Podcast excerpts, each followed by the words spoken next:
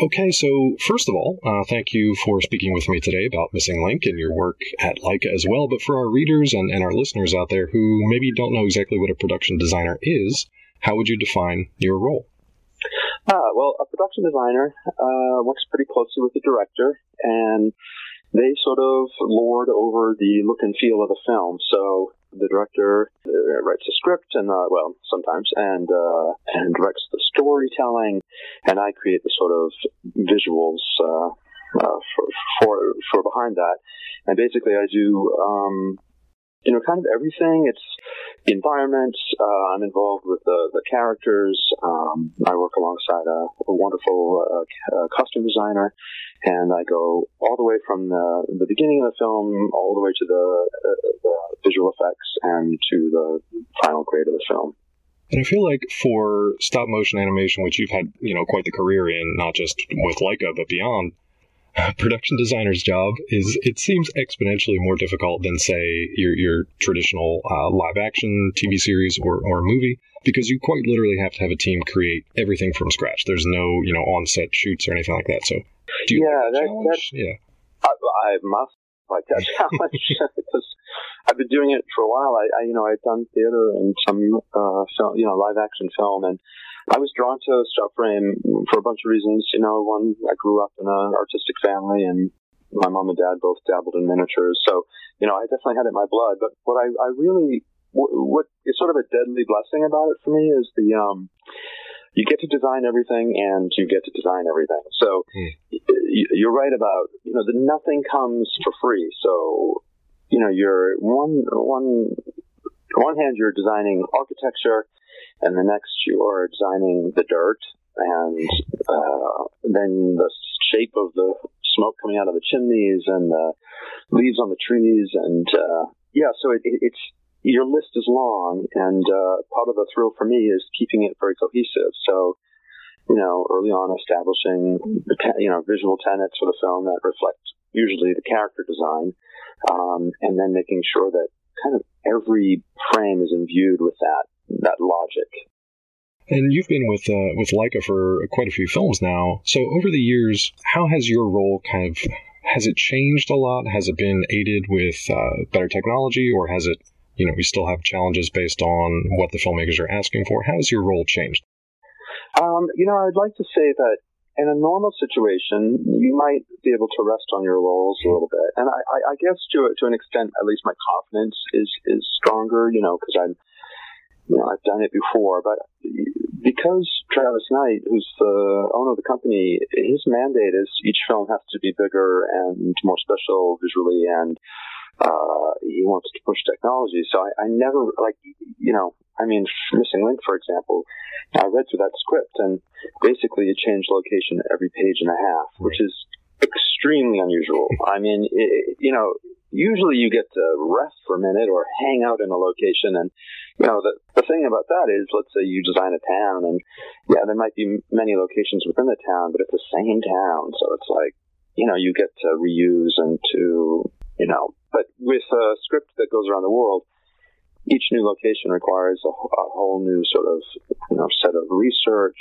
and look and feel and making them feel different from each other. So and, and even Kubo. So you know, I went from Paranorman to Kubo to Missing Link, and each one just exponentially seemed to get bigger. So I would say that's the biggest challenge is just keeping up with the expectations of the studio. Gotcha. And I know you guys are always sort of in different stages of production for various things because it takes a while to make these movies. So if you could think toward like your busiest time in the movie season, what does a typical day kind of look like for you at, at like the peak busy season? Oh, yeah, it's, it's it's pretty busy. I mean, I can't really complain about it because so many other people are that busy too. But you know, I, I will say it's it's it's pretty crazy. Like at the height of production, because the designs uh, take you know, I, I'm usually still working on designs for the third act during the shooting, and when I open my calendar in the morning, I see that often it's divided up into about 15 minute slots for you know, about eight, eight or nine hours, um, and often working through lunch. So it's extremely detail oriented. And uh, you know, I have to be prepping for the next meeting, paying attention to what it is that I really have to solve in that moment. So it's a little bit of an adrenaline thing. I do, I do love it. It, it does kind of, I, I will admit, I sleep in my office at lunch sometimes. Sure. um, but you know, that that's at its most extreme. Uh, but that does last. I, I, I often say that these films are they're long distance. They're they're, they're not sprinting. Uh, I warn all the younger people when they're really giving it their go at the beginning. I'm like, you're going to be doing this, working this hard, a year and a half from now, yeah. with kind of no break. You know, so you have to really. It's fast paced, but you also have to pace yourself. And um, the other thing I think is interesting because we are essentially building practical, almost live action sets. Right.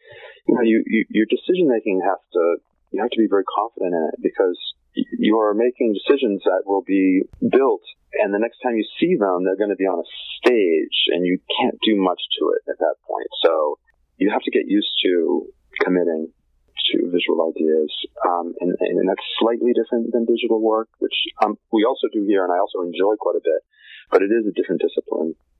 How does that kind of differ for you then? The sort of practical, hands-on, talking with the costume designers and the you know the physical, practical effects work, versus then having to uh, translate some of those things to the digital side. How how do those two roles work for you? Well, actually, in, in, here at Laika, I'll say it, it's similar, only in so much that we we have a great advantage of having all the departments under one roof. Mm. Uh, well, I mean, two buildings, but same location.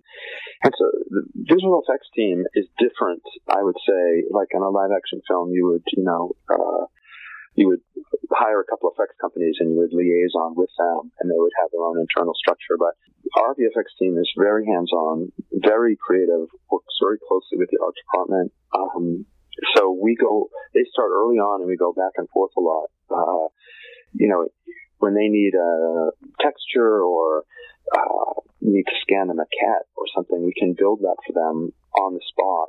So it's it's it's surprisingly similar to a physical build. That's what I that's what I noticed with our effects team. They're very it's very practical kind of stuff. Um, you know, what you see is what you get, and even though they are using all this amazing new software, they really lean heavily on the art department to supply them with uh, the sort of visuals that they need.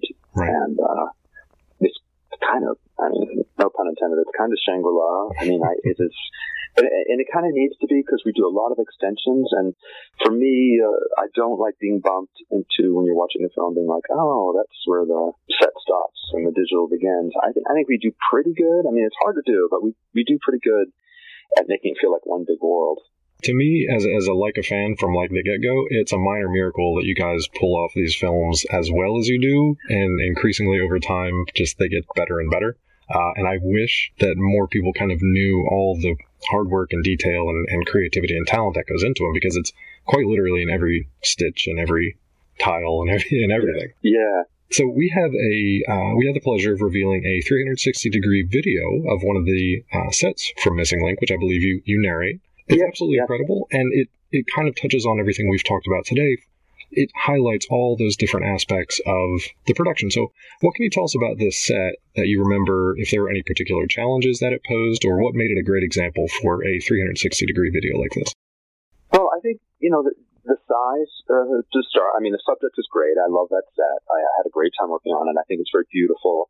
It was it was a, a, a tricky thing to do because Chris Butler, the director, wanted it to be quite ugly but also beautiful. You know, so it's that kind of fine line. But the size of it is pretty good, I think, for 360 because it it is a contained space. It's um, you know, the set itself is probably only five by seven or eight feet, and um, and what I love about that 360 video is, you know, one of the, the coolest parts, well, there's lots of cool things by, about building all this stuff, but, you know, when you give tours, people just, their jaws drop when they come into the studio and they go into units and they see, wow, I'm in this world. I'm, I'm, you know, it's almost, it's so childlike because you're actually seeing, you know, almost like what you might have set up when you were playing with toys as a kid or playing with your kids and imagining these places. But now you can, you know, physically go in. And I think the 360 video re- uh, lets the viewer participate in that way and puts you right into that spot. So it's the, it's the closest thing I've seen to actually getting a tour on one of our stages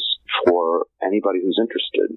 and I I hope we do more of it because it, you know, I, I know that in that 360 we're calling attention to details and things, but what I would really encourage people to do is just ignore that and look at whatever they want. That's the whole point of it. You're in control, and you know you can kind of check out the ceiling, and uh, you know people like where are people going when they go off off camera? Well, you get to see them leave the actual unit, and yeah, it's a very good I'm there kind of experience. Yeah, and I love both of those aspects that you mentioned. One is you get to like physically look in and visit the set as if you're actually there. But then for people who are interested in kind of the nuts and bolts uh, behind the scenes, you get to turn the camera around back on you guys and your team as you kind of yeah. about your business and, and go about your work. And you get to see the people who are actually making this stuff come to life, which you, you never get to see. Yeah, and also, you know, the set, the sets and characters and costumes are all beautiful. Mm-hmm. We're very proud of them, but also, you know, they don't just film themselves. I mean, the crew and, and the dressers and the lighting, the camera. Like, I'm not just saying this; we admire them so much, and it's a chance for the, their work to be seen as well. And uh, you know, one one other interesting thing about that video, I think, is if you look up and see all the practical lights and the stands and the flags, and there's, without exaggeration, probably 50 or 60 pieces of equipment hanging up there. And then you think at the peak of production, we're shooting on maybe 60 units. So whatever you see there is times 60 when we're at the height of production or more. I mean, you know, we have a 100 units shooting, but I'm saying really like set up and ready to go units. So you have to sort of imagine a whole studio filled with stages like that. It's, it's just a crazy thing. It's incredible, and I've had the opportunity, the blessing really, to visit a number of uh, Laika productions and actually take those tours with, with you and your team, and actually show up for those sets. And I remember walking onto, quote unquote, the sets of Missing Link, and there's still things in this video that I I would not have picked out unless it was, you know, brought to my attention from you or your team members, like the little uh, the design, the specific design of the wallpaper, the fact that the tiles were hand sanded and distressed to make it look like there was wear and tear on it, that kind of stuff. I love this video for things like that and bringing that to attention to, to casual viewers and to super fans out there alike. I thought it was great. Yeah, good. Yeah, I, and I, I really appreciate your kind words because you know it, it.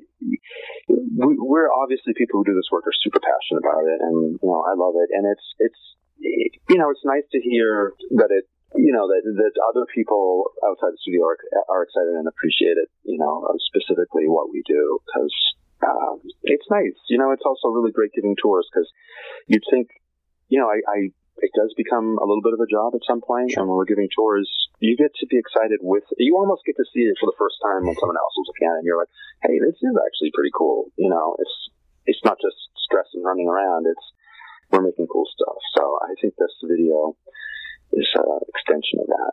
So with videos like this, and, and like you said, hopefully you guys get to do more, and um, we get to see more of these in the future for future projects. With tours that are kind of you're kind of limited in scope. You know, you can't just bring everybody, you know, billions of people around the world in for your tours, but what right. how else do you think Laika could or maybe has plans to reach out to really highlight the incredible amount of work and artistry that goes into each of these frames? Because honestly, and this is just my opinion, but I think sometimes people see the seamless animation from Laika and they don't really realize that it's stop motion, that it's frame by frame, that it's handcrafted puppets and sets and costumes and, and creatures and vehicles. How do you right. how do you break through that kind of um, how do you educate them? I guess.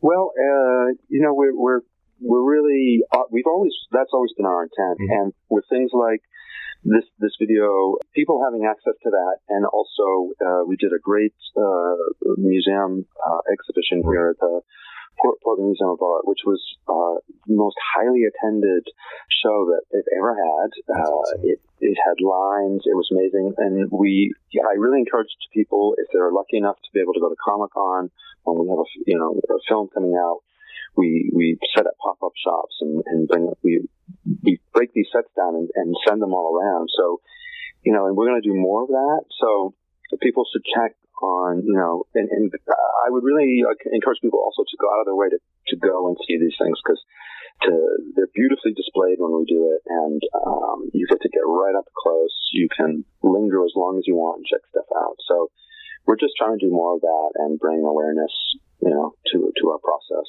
Absolutely, and there's a great uh, art book uh, out there from Insight Editions as well that goes behind the scenes of specifically Yeah, Missing Link, yeah. but other other movies as well. So that's a great resource for people who are interested out there. Uh, just off the top of Definitely. So looking back at kind of 2019 as we're wrapping up both the call and the year here, it's been an interesting year for puppets of, of all different kinds. We've got Missing Link, there was the Dark Crystal prequel series, and now everybody's obsessed with Baby Yoda. So I know you're Yeah. you're not specifically into um, puppets as you know a puppeteer, puppet designer, but what do you think the state of puppetry kind of is in entertainment right now, and where do you think the future might be headed? Well, I think it's it's like all mediums. I think that ebbs and flows. I think we're having an absolutely uh, like a renaissance when when you think about. You know, we're we're well on our way with uh, Film Six here at Laika. The, in our same Portland city, there's uh, uh, Guillermo del Toro is uh, working on um, Pinocchio, which is a, a stop frame film, and uh, also um, Henry Selick is working on Wendell and Wild here. So in, in this city alone, there are three stop motion features going on. I, am sure that the um, attention and interest in Dark Crystal is going to, you know, probably hopefully bring us more. So it does seem to be you know, people have an interest in it. And see, I, you know, again, the digital work, I, I love digital work. I have done myself, but there is something I think that people connect with, and they like love watching the making of it behind the scenes of these things. And I think there's you know, more of an interest generally from people in the filmmaking process. And ours just happens to be very interesting to watch, you know. Um, so yeah, I hope I hope uh, it just keeps going. And speaking of keeping going, you mentioned the next movie from Like I know you obviously can't talk about very much at all, but was there anything during the, the making of Missing Link? I know this has happened a couple of times where there was a technological achievement or an idea that was sparked. Was there anything that happened during the production that you're like, I can't wait to use this or implement this or try this on our next project?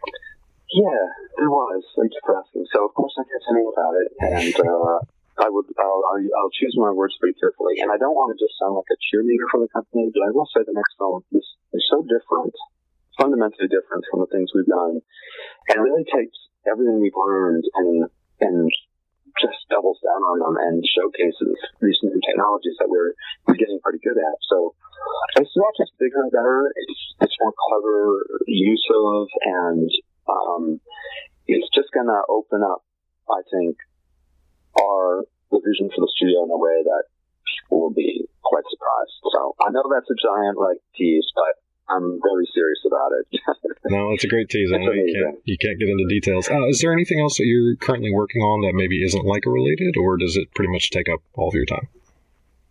Uh, no, I'm a I'm a uh, very obsessive working artist. Um, I go home, I have a studio at home, and I I, I make uh, not, I make characters and, and design sets and build things all the time. It's my passion. So yeah, I do a lot of really crazy cool stuff that's all my own, and um, I hope to do something like that someday. So thanks for asking. Yeah. Well, with with how labor intensive the like of feature films are, I know you know companies obviously like Pixar and, and Disney Animation have been encouraging sort of their uh, their creative teams to come up with ideas for shorts, things that they could produce. Does Laika have any plans Yeah. to do anything like that, or would you like to see more opportunities for stop motion shorts? Well, I would, I would, of course, I would. Yes, um, I, I do think just to, to be realistic. I mean, I, hell, I would love to make a short, but I, I will say though, the one thing that's a little challenging is when we're making a feature, it's really all hands on deck. We don't have really giant crews. I mean, I think you'll notice if you look at the credits on our films, they go by pretty quick. And compared to other larger studios, and so we just don't have that sort of overhead of just people available to be able to work on things. But that doesn't mean we don't have some tricks up our sleeves. I mean, we are definitely looking ahead, looking to what other kinds of things we can do. Um, I, I do think like is like I know we've we've been around for a while and made a lot of films, um, but I, I think we're looking to do a lot more. So I'm I'm enjoying my time here. It's the longest I've ever been in the company, and I'm I'm quite happy here, uh, which think says something because I have wanderlust, but Sure. this keeps me always guessing and busy. So Well, that's a good tease as well. Uh, before I run out of time with you today, my, my last question is first of all, congratulations on uh, both Annie Award nomination for you specifically and the number of awards for the um, awards nominations for the film itself. What do award wins and the recognition of uh, nominations? What does that mean to you personally? And then, if you could speak to maybe your team uh, as well. Oh, what a, what a great question. Well, I'm going to give you an honest answer. when I was like younger, I was I was just like I don't I don't know really how to describe it. I was like I was awards don't matter, and uh, boy did I change my tune because no, no. I mean, really, when you when you're recognized by your peers yeah. and you go to these award ceremonies, it doesn't matter if you win or lose. You get to hang out with people. You don't have to apologize for being such a geek and loving this stuff so much. And so you're at a table with people just, you know, explosive conversation of creativity and talking about stuff. It is so fun, and I'm I, I'm so excited that we were nominated. Um, my, my team, the design team, is is again. I, I say it's very small. There's, there's really three or four of us, main main people to design all of all of the Missing Link, which is pretty extraordinary. And uh, you know, they're handpicked. Uh, we've been working together. It is extremely collaborative. I, I I know that I kind of steer the ship, but I am so open and grateful for their contributions, and they make great ones. So, you know, what you see when you see the designs of our films is it's me, and I do some of the artwork, but it, it is really that team. I could, you know, could never do it on my own. So. That's a great answer. And unfortunately, I think that's about all the time I have today. So thank you again for your time. Uh, best of luck this award yeah. season, and, and definitely best of luck going forward with the next project.